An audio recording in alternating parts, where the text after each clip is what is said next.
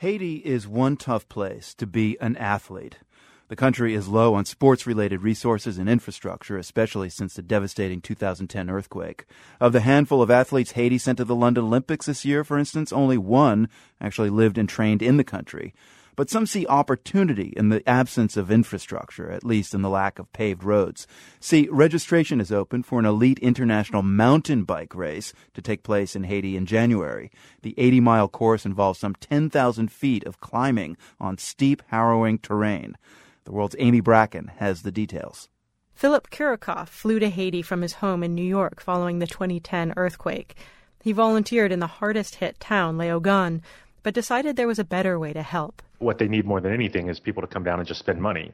So the idea that someone would go down and have a great time is exactly the point. The Dominican Republic, uh, the neighboring country on the island, generates 14% of its GDP from tourism. You know, Haiti has none. Tourism, specifically off the beaten track adventure tourism, seemed a solution. So Kiracofe founded Mountain Bike IET and began planning the Haiti Ascent stage race. It started out as we would just have a race.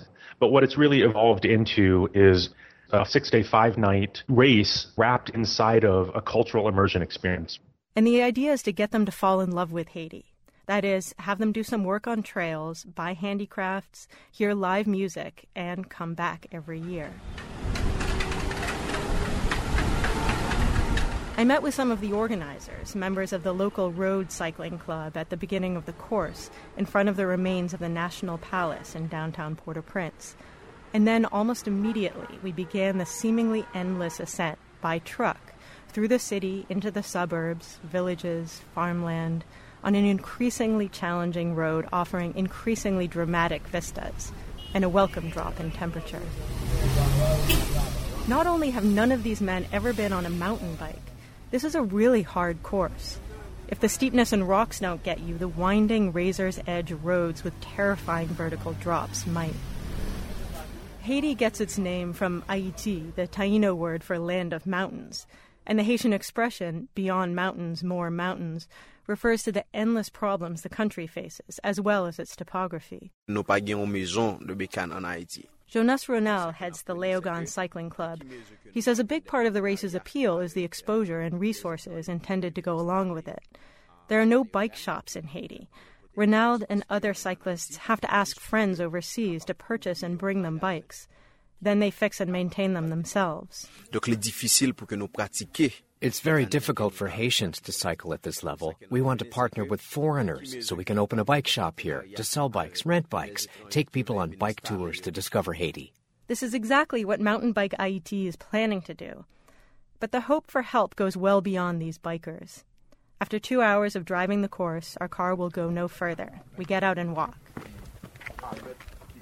A small store is opening on the roadside. A meal is being prepared and Rosemène Joseph is setting up a table of undergarments and toiletries for sale.